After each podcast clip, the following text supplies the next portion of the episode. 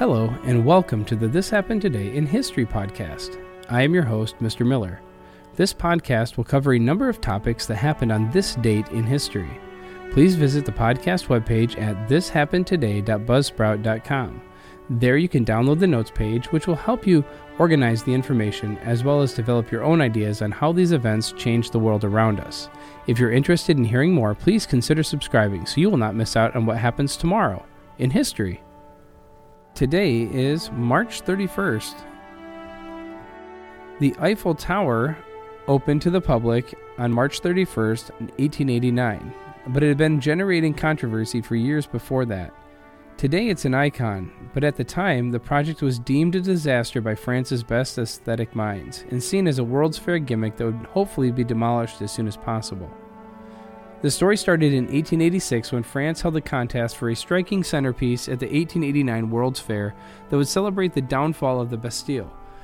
Entrepreneur Gustave Eiffel entered the running.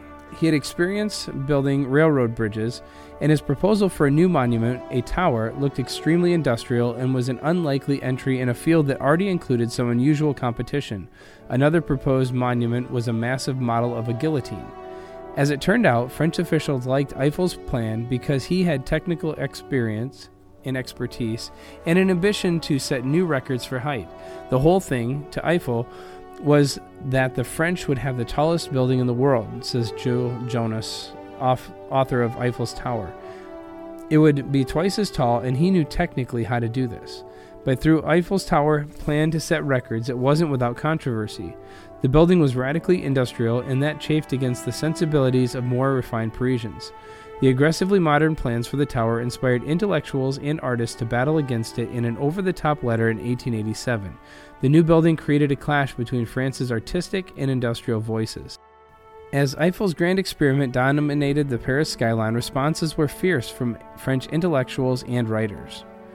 One of the history's most famous short story authors, was unsparing in his early criticism of the Eiffel Tower. The critique from artists was so scathing that Gustave Eiffel himself eventually felt the need to respond. Eiffel's response appeared in Le Temps in 1887, where he tendered an artistic and intellectual defense to his tower. As construction of the tower progressed, it became easier to see the real impact it would make upon the Parisian landscape. Once it was two thirds up, Jonas says, opinions began to come around. By late 1888, it was possible to see the shape of the Eiffel Tower, and excitement for the 1889 World's Fair was building in the city. The tower was finished incredibly quickly. In total, it took two years, two months, and five days to build. Its legacy has lasted much longer. In 1951, the first commercially built U.S. computer, the UNIVAC 1, which stands for the Universal Automatic Computer 1, is sold to the United States Census Bureau costing about $159,000 US. The Census Bureau continued to use updated versions of Herman Hollerith's 1890 electric counting machine through the 1940 census. Processing and tabulation technology took a great leap forward during World War II, when the War Department, the precursor to the Department of Defense, began to explore the use of electronic digital computers to process ballistic information. After the war, many of that project's engineers foresaw the peacetime benefits of such a device. Computers had the ability to far outstrip the processing speeds of older, non digital counting machines.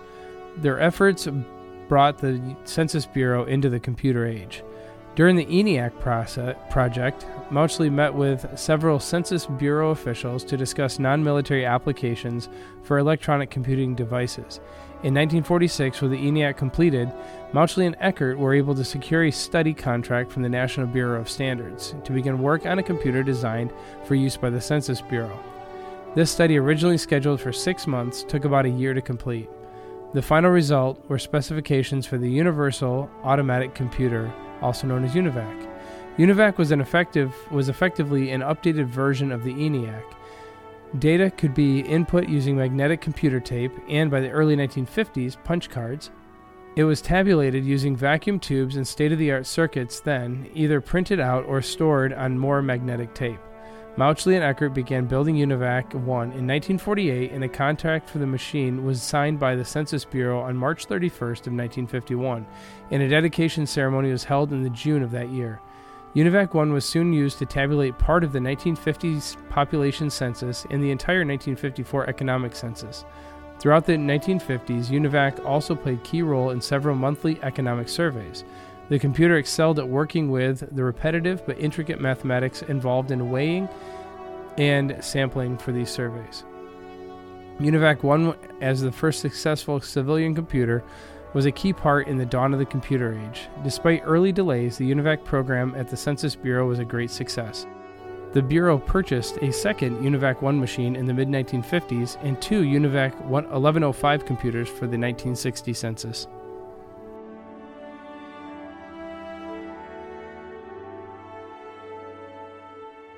And in this article from Canada History Project, Canada from sea to sea became a reality in 1949 when Newfoundland joined the Confederation. Although it was the newest province, its capital, St. John's, is the oldest city in Canada. European fishermen have been coming to the shores of the Grand Banks for hundreds of years. Our 10th province had held out a long time. It declined Confederation in the 1860s, feeling quite logically that its outlook was to the Atlantic and to England. It had very little to do with the other North American colonies. The issue came up again in the 1890s when poor cod prices put the island into bad financial straits. The idea of joining the rich provinces of Canada had some appeal, but not enough to convince Newfoundlanders to give up their independence. Economic problems have been a constant plague on Newfoundland. In, in the depths of the Depression, it was forced to give its Dominion status and go back to being a colony of Great Britain so that England would cover its debts. After the Second World War, the debate began again. Most people wanted to change the current colonial status, which included government by appointed officials from England, but some wanted a responsible government with economic links to the United States. Others wanted to join Canada. The leading Confederationist was a feisty broadcaster and labor leader, Joey Smallwood. After two plebiscites, after two Confederation won by a narrow margin.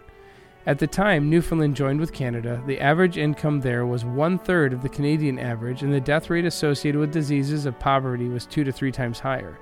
Smallwood promised reforms, and the new province enjoyed the economic benefits of hydroelectric projects, foreign investment, injections of federal money, and improvements in the educational system.